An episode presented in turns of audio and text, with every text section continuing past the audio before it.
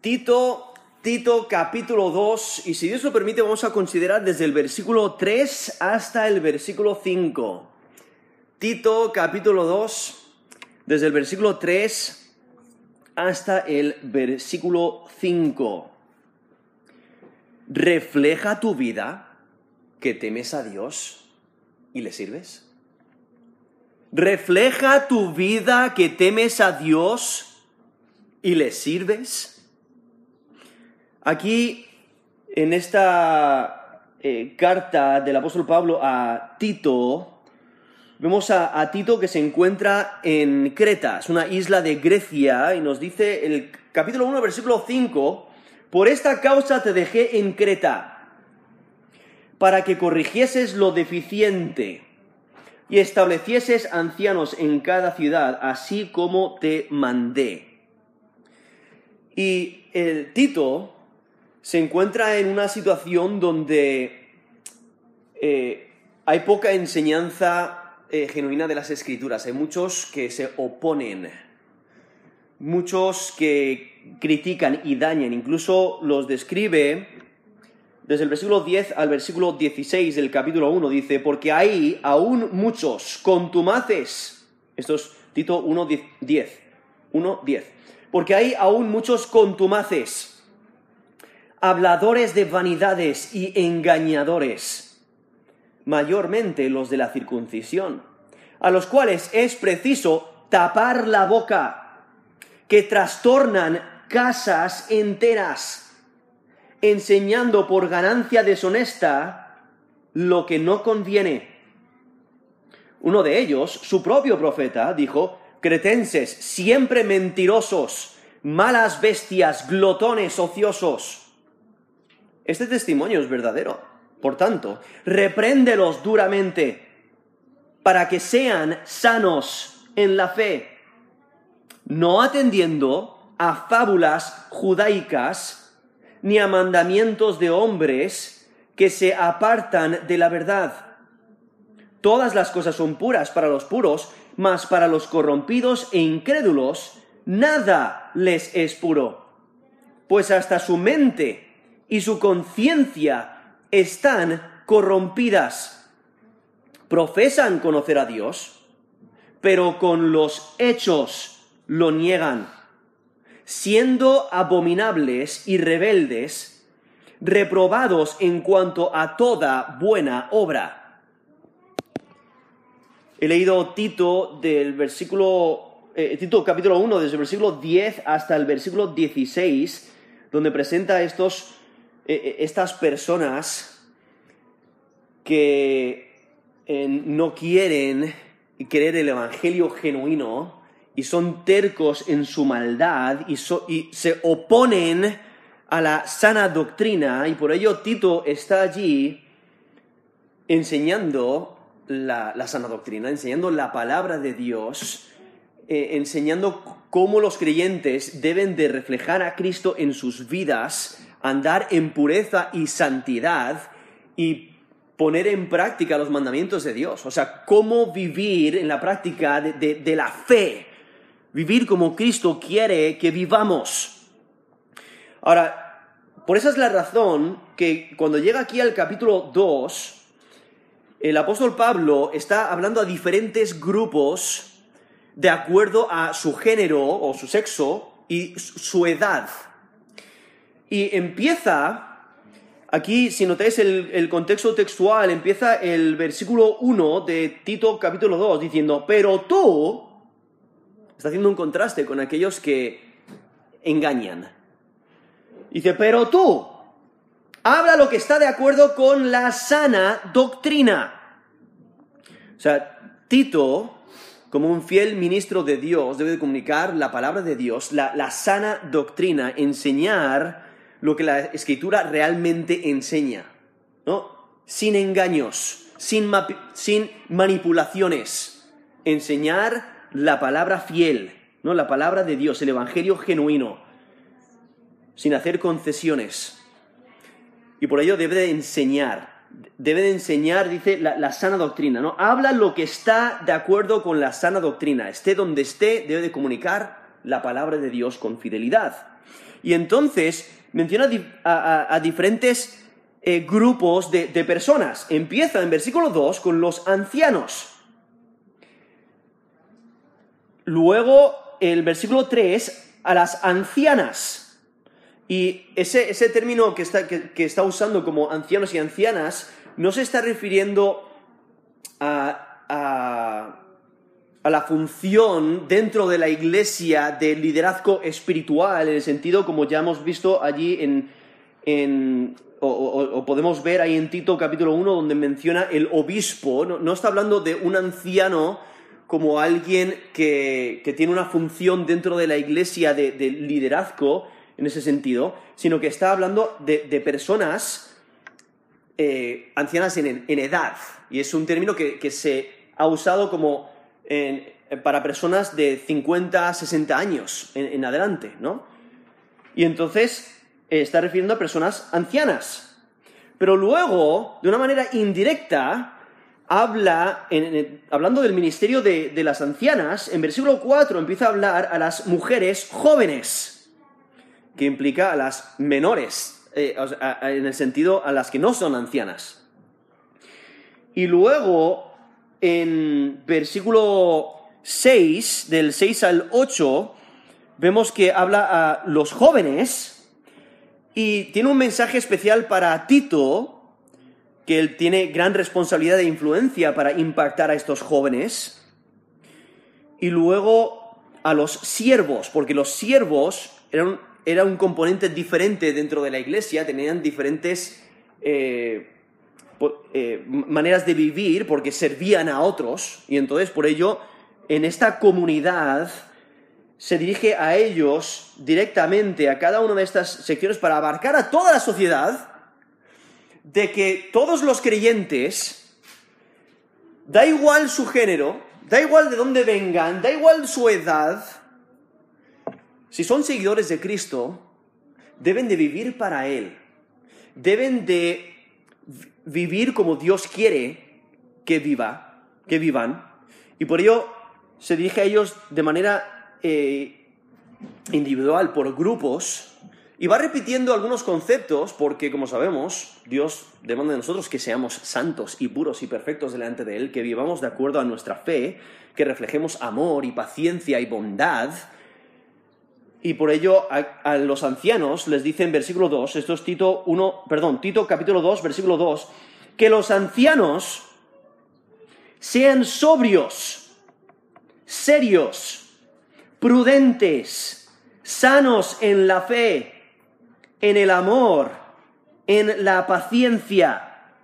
Y es obvio que, o sea, todos los que han pasado tiempo en las escrituras, todos los que eh, han, se han acercado a Cristo, eh, creen en Jesús como Señor y Salvador y han madurado en la fe, deben de reflejar esto, cuando lleguen a esa edad de anciano, deben de reflejar santidad, deben de ser ejemplos del creyente. Está, está mostrando la importancia de vivir de acuerdo al Evangelio y el Evangelio te va transformando y te va cambiando y te va haciendo más y más como Jesucristo. Entonces, mientras más tiempo llevas en el Evangelio, más ejemplo debes de ser y, debes de, usar ese ejemplo para impactar a los de tu alrededor.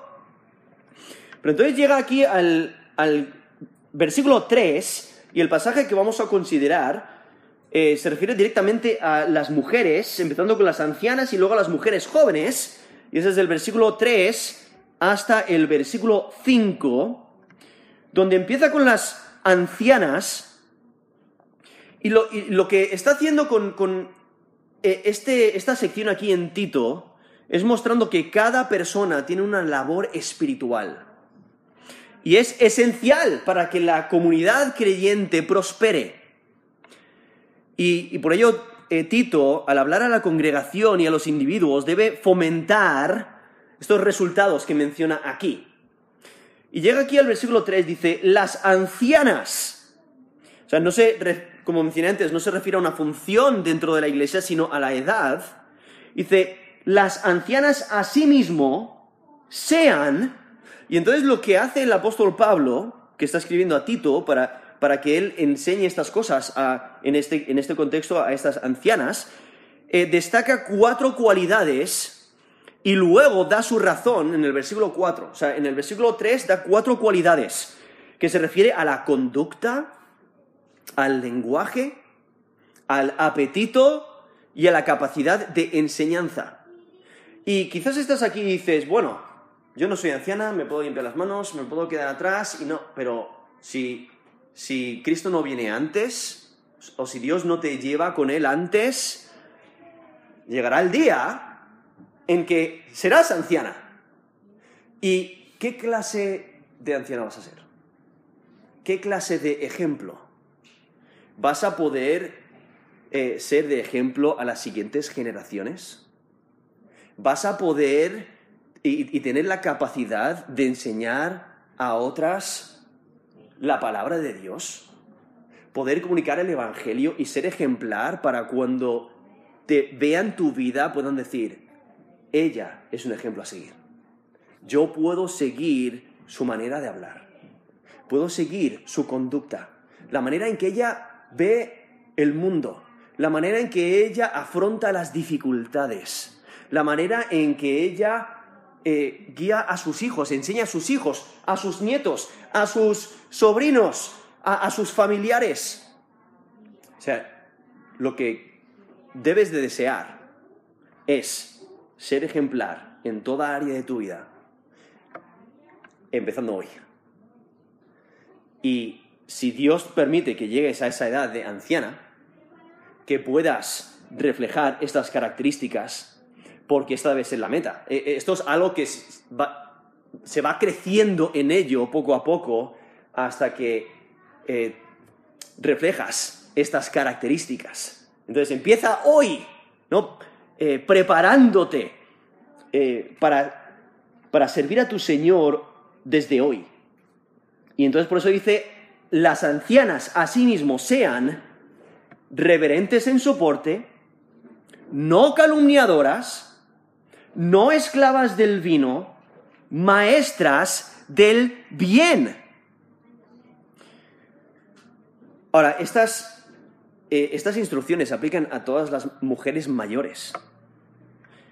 Y aquí empieza con reverentes en soporte. Está hablando de conducta. Realmente eh, es el porte, lo que significa ese término porte es la idea de conducta, o sea, cómo se conduce por la vida, cómo vive, cómo, cómo, qué, clase de conducta refleja. Y ese término reverentes es, es la idea de, de, con reverencia, con santidad. Entonces, esa frase, reverentes en su porte, es, e incluso se, se ha usado anteriormente en otros textos, como una conducta apropiada en un templo. O sea, estás viviendo en santidad, en pureza, como si estuvieras en, el templo de Dios, pero en toda área de tu vida. Con esa, con ese, con esa actitud, con, con, ese, con esa reverencia hacia Dios, pero cocinando, o guiando a tus hijos, o en el mercado. Estás viviendo en santidad para Dios, aún en esos contextos seculares. Otra manera de decirlo nos lo pone en, 1 Timoteo 2.10. Dice, como corresponde a mujeres que profesan piedad.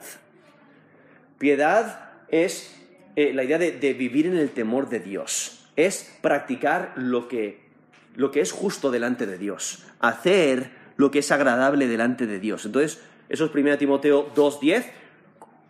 Como corresponde a mujeres que profesan piedad. O sea, si profesas piedad, si profesas que temes a Dios, vive de acuerdo a esa profesión. Y entonces esta idea de reverentes en su porte, volviendo aquí a Tito 2, versículo 3, reverentes en su porte, es la idea de, de tomarse en serio el Evangelio. Tomarse en serio el temor hacia Dios. Tomarse en serio que perteneces a Dios. Es permitir que la sensación de la presencia de Dios impregne toda tu vida. Vivir como que Dios está a tu lado, porque realmente lo está, pero vivir de esa manera en toda área de tu vida. Entonces, eh, tu conducta, como, viviendo como si Dios está a tu lado, Y es que se refiere a todos los aspectos del comportamiento y de la apariencia de una mujer cristiana. O sea, una seguidora de Cristo, que se note por la conducta. Pero también menciona no calumniadoras. Y aquí se está refiriendo a la boca.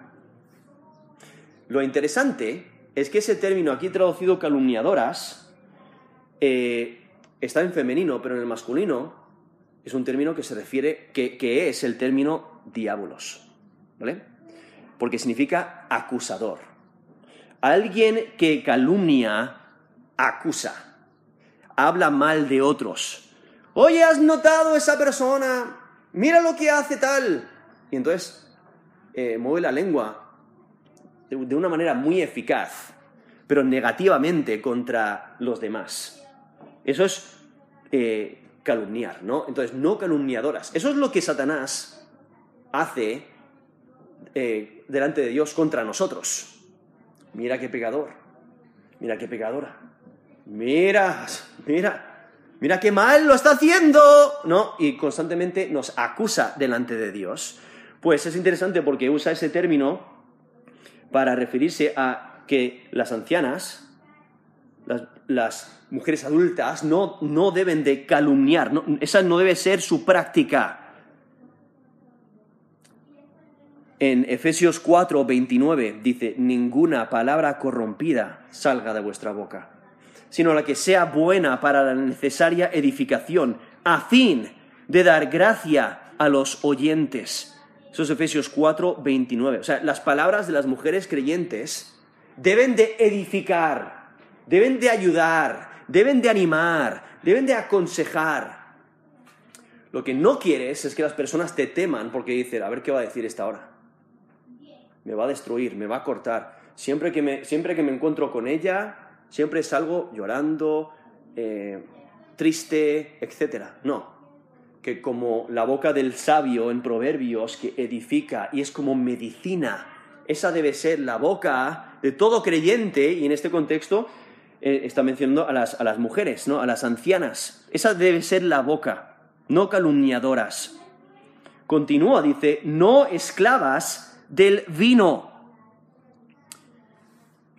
Y aquí eh, está mencionando esta idea de esclavas del vino y la, calumnia, especial porque hay en, Creta, en este periodo romano en el que se encuentra aquí el, el apóstol Pablo y ahí Tito, Ahí mismo lo menciona en, el texto que leí antes, donde uno de los propios profetas, en versículo 12, esto es Tito 1.12, dice, los cretentes siempre mentirosos, malas bestias, glotones ociosos.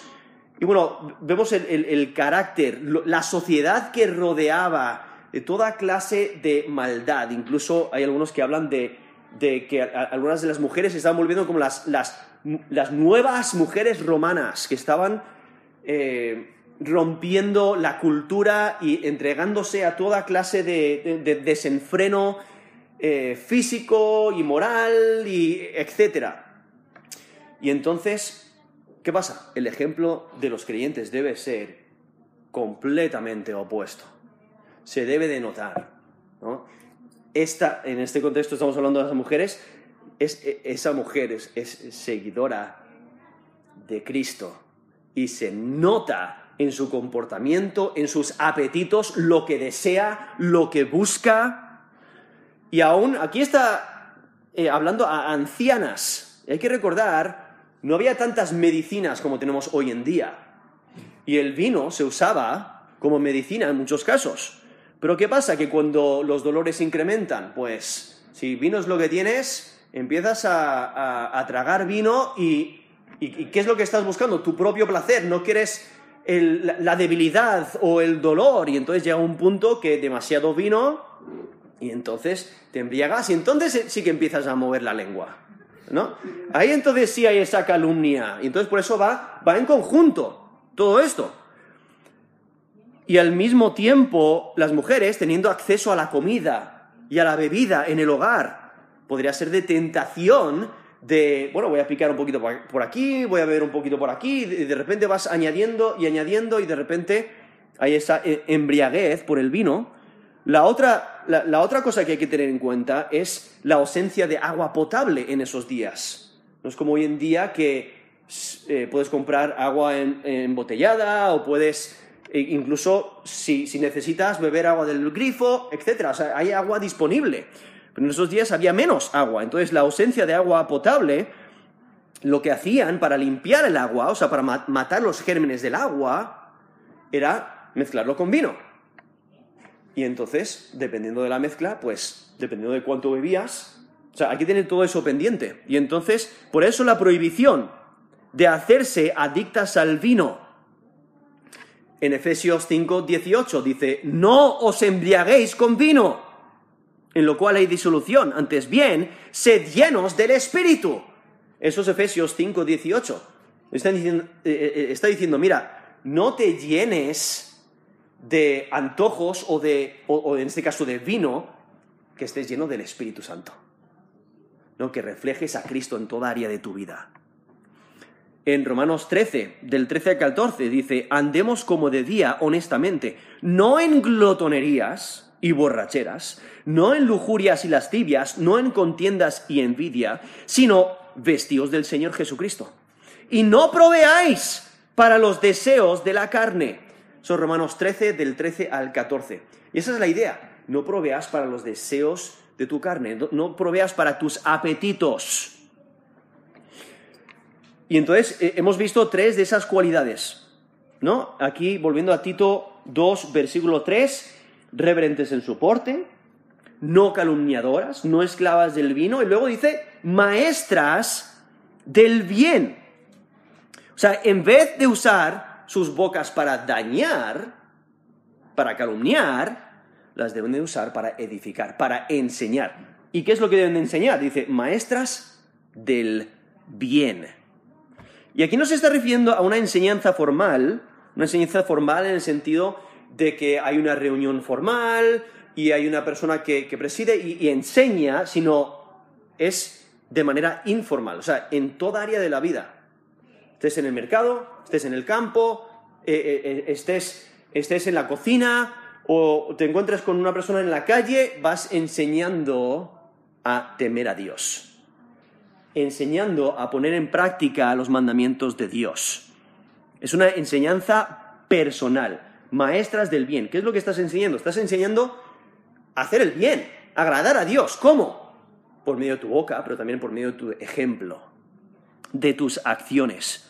Y es que cada congregación tiene necesidad de mujeres maduras en la fe que enseñen a otras mujeres.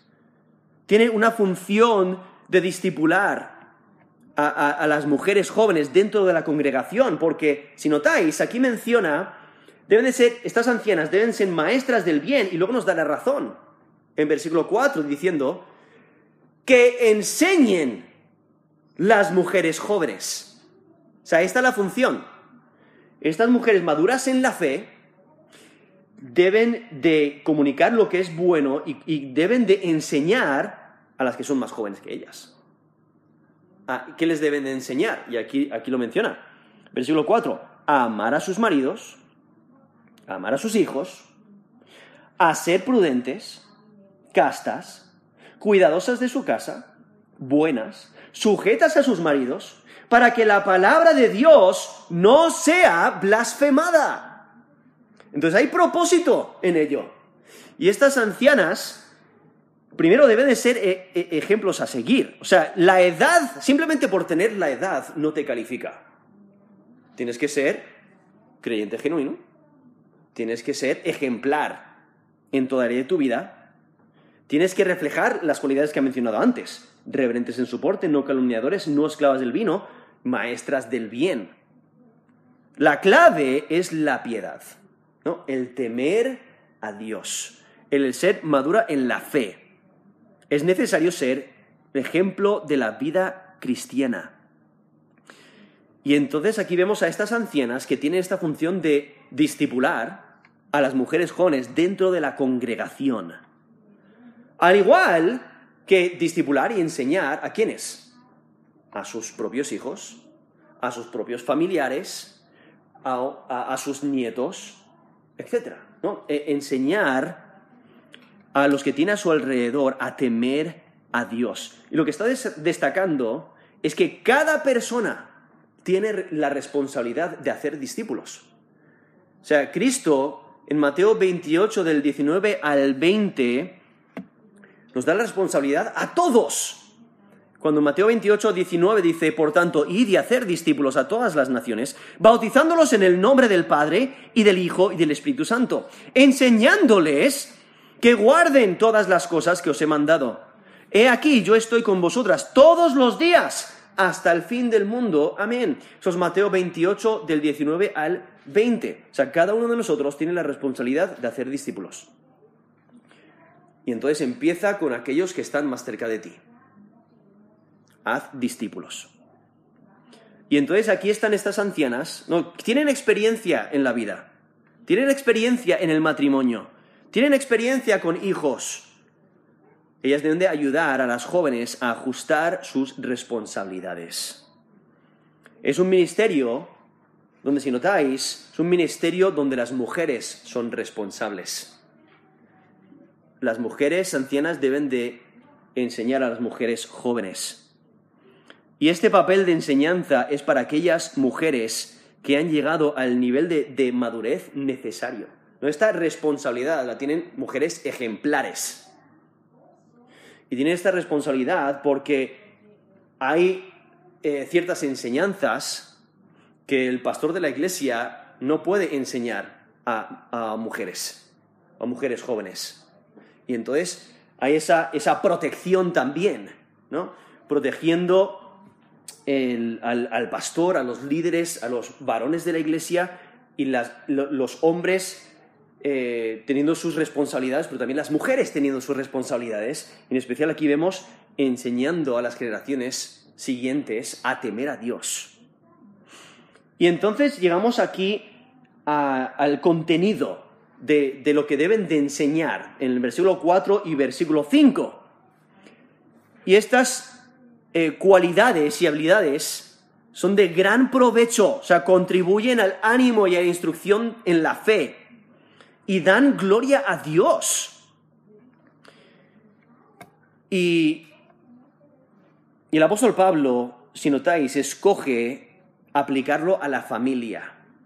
Por eso empieza diciendo que enseñen a las mujeres jóvenes a amar a sus maridos y a sus hijos. ¿Por qué es tan esencial enfocarse en la familia? Porque en el pasaje que leímos antes, en Tito 1.11, dice que estos, e, esta oposición, estos enemigos, ¿qué es lo que hacen? Trastornan casas enteras. O sea, están dañando las casas, las están dividiendo, están eh, enseñándoles que pueden vivir como quieran y pueden ajustarse a la cultura sin ningún problema. Pero la escritura no enseña eso. Y entonces están trastornando casas enteras y por eso el contexto que aquí menciona lo aplica directamente a la familia. Y Tito debe de utilizar a las ancianas que son maduras espiritualmente para ayudar a las jóvenes a honrar a Dios y a reflejar a Cristo en sus actitudes. Y esta enseñanza es para todas las mujeres jóvenes. La razón por la que menciona eh, en este contexto las mujeres con maridos e hijos, cuando dice versículo 4, que enseñen a las mujeres jóvenes a amar a sus maridos y a sus hijos, es porque en esa cultura se casaban a una edad muy joven. Y porque se casaban a una edad muy joven, el apóstol Pablo automáticamente asume que las mujeres jóvenes están casadas. Y porque una vez que una mujer eh, con que llegaba a cierta madurez, pues automáticamente eh, se casaban, ¿no? Entonces era, era parte de la cultura y por eso asume que las mujeres estaban casadas, pero aún así, cuando notas que se está que el apóstol Pablo se está dirigiendo a, toda la congregación por secciones, está incluyendo a las mujeres jóvenes, aún las que no están casadas, en esta sección. Y lo que Pablo hace es mencionar siete cualidades que estas ancianas deben de enseñar a las jóvenes y estas cualidades que las jóvenes deben de, apropiarse y de poner en práctica, que, que, deben de incluir las anteriores también, que se han mencionado a las, estas cualidades para las ancianas también, porque algún día, si Dios lo permite, llegarán a ser ancianas. Y por ello menciona el amar a sus maridos, amar a sus hijos, ser prudentes, castas, cuidadosas de su casa, buenas, sujetas a sus maridos. Y, nos da la razón al final del versículo 5, cuando dice, para que la palabra de Dios no sea blasfemada. Y estas cualidades tienen que ver con la actitud y la conducta de, las mujeres. La actitud y la conducta hacia su hogar. Y por ello es tan necesario la, la colaboración entre las ancianas y las jóvenes. E, es para su beneficio común.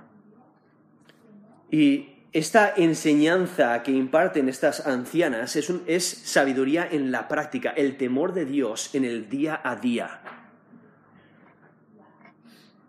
Y por ello les están instruyendo a pensar y a vivir sabiamente controlando sus pasiones.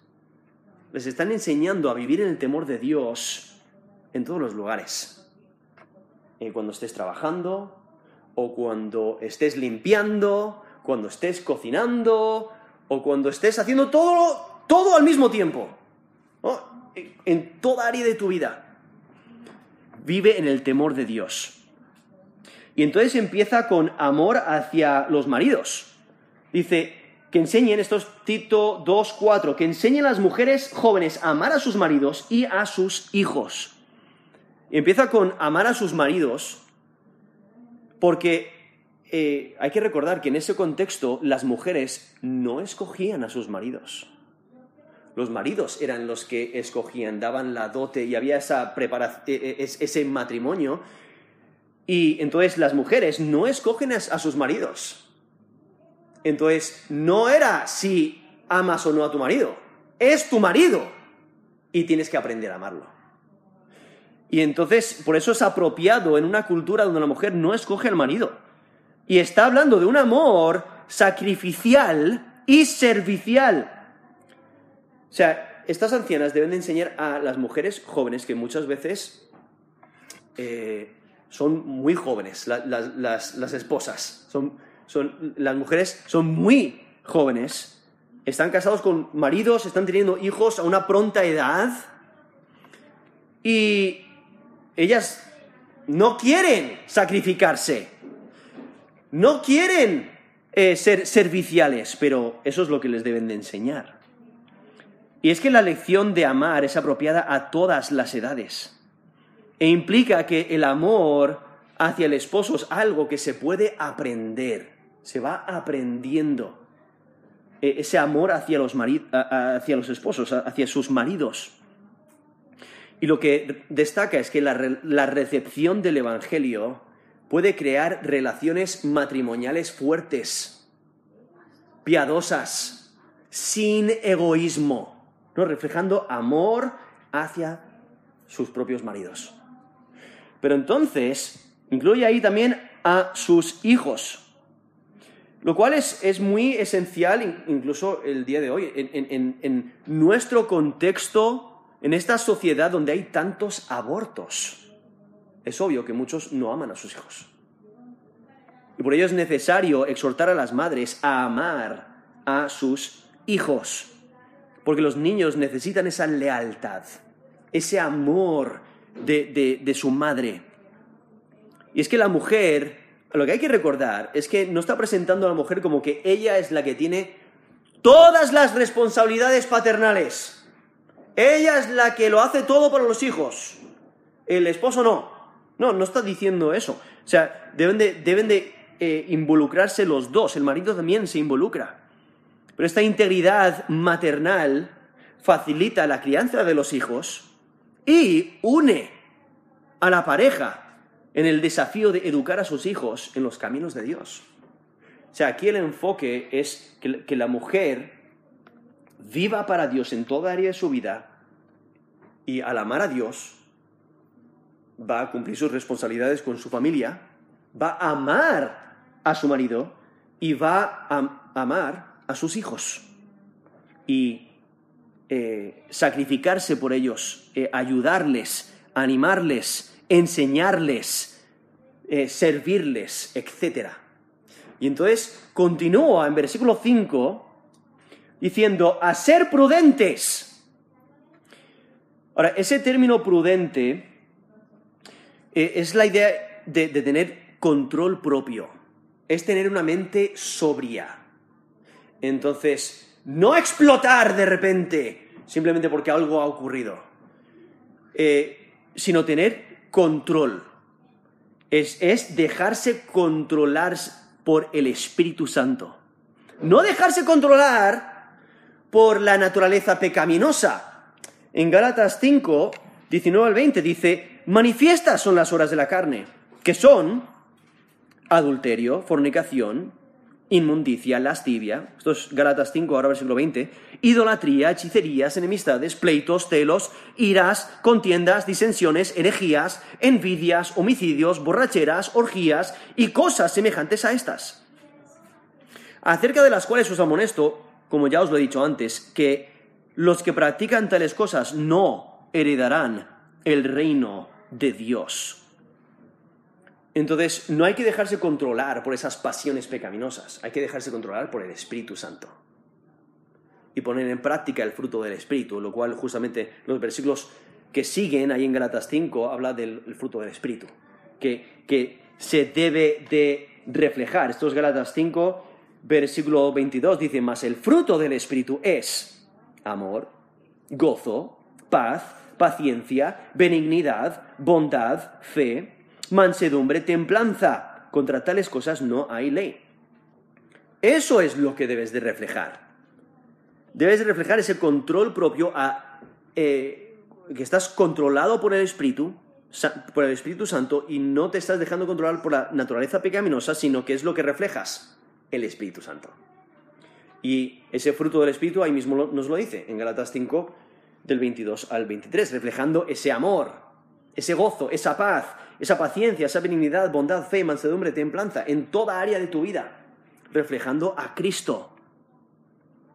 Y por ello aquí dice que sean prudentes. Volviendo aquí a Tito 2, versículo 5.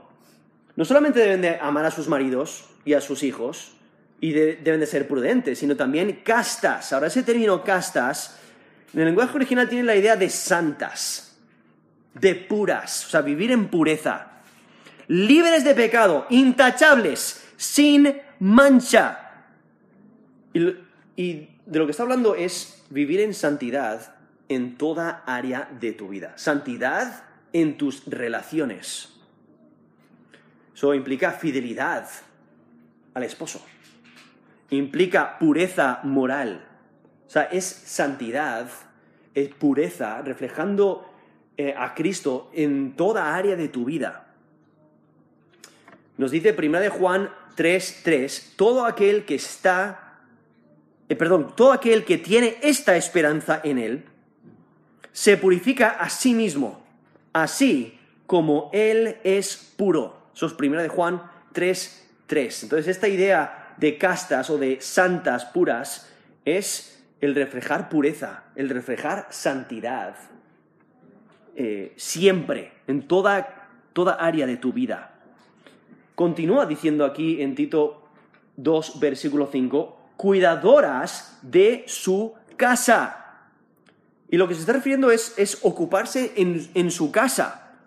Ahora, eso no requiere que las mujeres solo trabajen en casa, ¿no? Que se queden en la cocina, le cierran la puerta, le ponen rejas y no puede salir. No, no está diciendo eso sino que debe de realizar las responsabilidades de, la casa de manera eh, irreprensible, con respeto y con conciencia pura. O sea, cumple sus responsabilidades. Vive en el temor de Dios y hace lo que debe de hacer. Se ocupa de su casa.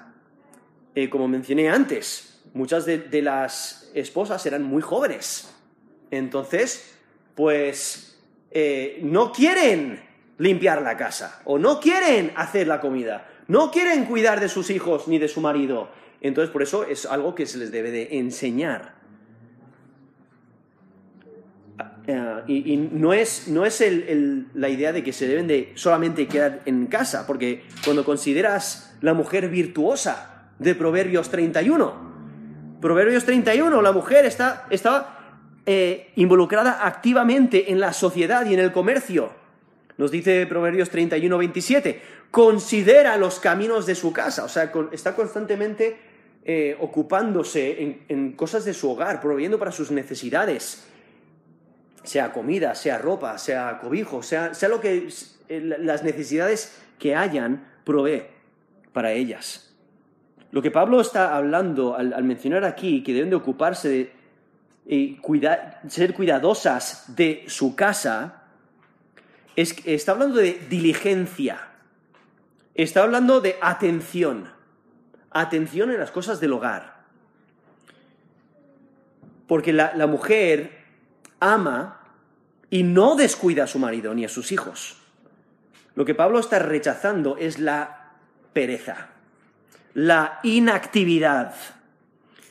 El no voy a hacerlo porque no, no me da la gana, porque no quiero. No, está diciendo, debes de, hacer todo, cumplir tus responsabilidades, hacerlo todo de manera irreprensible, con respeto y una conciencia pura. Y entonces continúa, o sea, ya ha mencionado varias características, ¿no? En versículo 4, amar a sus maridos, también a sus hijos.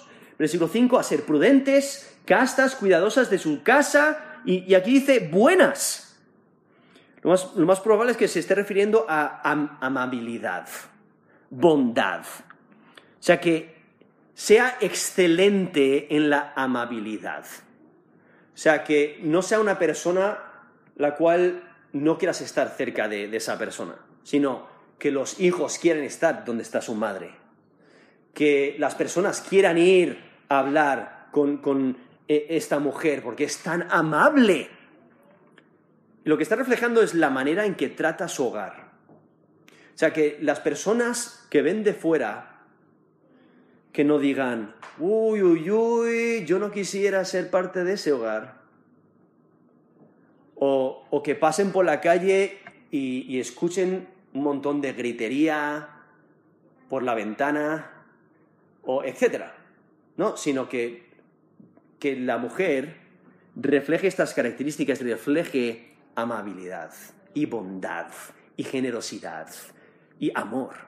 ¿no? Eh, eh, podemos ver la, la, conexión que tienen todos estos detalles, ¿no? Reflejando esa bondad y ese amor hacia los de su hogar y hacia los de su alrededor. Continúa diciendo, sujetas a sus maridos. Nos está refiriendo a que deben de someterse a sus propios maridos. O sea, las mujeres deben de vivir sumisas al liderazgo amoroso de sus maridos. Las mujeres deben de otorgar o dar sumisión, nos dice Efesios 5, del 21 al 23. Primero nos dice, someteos los unos a los otros en el temor de Dios. O sea, cada uno debemos tenemos esa responsabilidad de poner a los demás como superiores a, nosotros mismos, como nos dice Filipenses. Eh, pero aquí vemos en especial, dice, las casadas, esto es Efesios 5, versículo 22, las casadas estén sujetas a sus propios maridos, como al Señor. Porque el marido es la cabeza de la mujer, así como Cristo es la cabeza de la iglesia, la cual es su cuerpo y él es su salvador. Eso es Efesios 5 del 21 al 23. Entonces, viendo eh, que es un mandato de Dios, o sea, Dios eh, ha puesto al marido como la cabeza de la mujer, y aquí mismo lo explica, como Cristo es la cabeza de la iglesia. Y entonces hay esa unión, pero esa sumisión que deben de, que deben de reflejar las mujeres hacia sus maridos. Y es algo que vemos vez tras vez en, este, en, las escrituras y en la enseñanza de las escrituras, viendo ese orden que Dios ha establecido. ¿no? Las mujeres deben de vivir sumisas al liderazgo de sus maridos. En primera de Pedro 3, del 1 al 2, dice, Asimismo vosotras mujeres, estad sujetas a vuestros maridos, para que los que no creen la palabra, ahí lo está aplicando aún, si tu marido no es creyente, debes de someterte. Y aquí nos dice la razón. Dice, para que también los que no creen a la palabra sean ganados sin palabra por la conducta de sus esposas, considerando vuestra conducta casta y respetuosa. Eso es 1 de Pedro 3, del 1 al 2. Entonces, aún si tu marido no conoce al Señor como, como, eh, como Salvador, no conoce a Jesús como Señor y Salvador, aún así debes de someterte. ¿Hasta qué punto? O sea, porque no te debes someter si obedecerle resultaría en violar la escritura. No si te dice, ve a robar a esa mujer o ve a robar ese banco. Pues no, porque la escritura dice, no robarás. ¿No? Creo que lo entendéis. Entonces, en ese caso, pues no debe de someterse a su marido, sino que se somete a Dios. No debe someterse a su marido si obedecerle resultaría en dañar su relación con Cristo. O si obedecerle resultaría en violar su conciencia. O si obedecerle resultaría en poner en riesgo a los hijos. O si obedecerle resultaría en facilitar el pecado del marido. El punto es que hay que vivir para Dios. Y Dios es primero. Y evaluar todo conforme a la escritura. Y entonces cuando lo evalúas todo conforme a la escritura, si, va en contra de, las, de lo que te está pidiendo tu marido, va en contra de lo que dice la escritura, entonces no lo hagas. Sométete a Dios.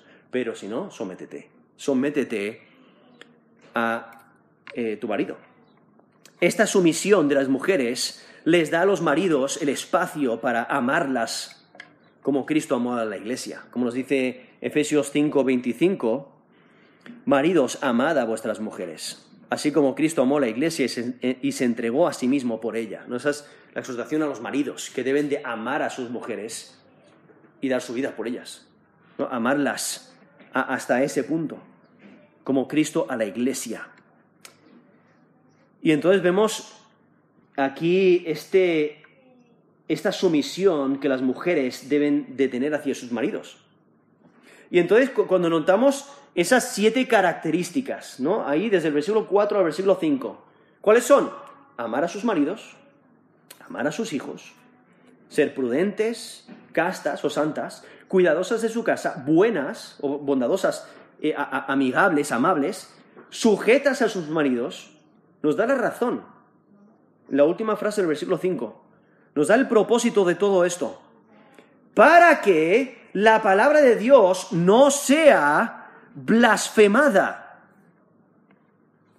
Entonces, la, cuestión es la reputación de los creyentes. Los creyentes deben de reflejar a Cristo en toda área de su vida. Y las mujeres en este contexto deben de vivir para Cristo en piedad, para que las personas, cuando tengan contacto con ellas o cuando las observen, no tengan nada malo que decir del Evangelio. No puedan blasfemar, que es la idea de hablar mal o hablar sin respeto o difamar. Y decir, oye, ¿has visto lo que están haciendo esas mujeres eh, que, seguidoras de Cristo? ¡Wow! Vaya problema que causan. O mira cómo hablan. O mira cómo se tratan las unas, o las unas a las otras. O mira cómo, cómo tratan a sus maridos o a sus familias. Cómo le gritan a los hijos. Que no se pueda decir eso sino que deben de ser ejemplares, que no se pueda blasfemar la palabra de Dios ni a Dios mismo. Y por eso ahí está el propósito, ¿no? Que, que reflejen santidad.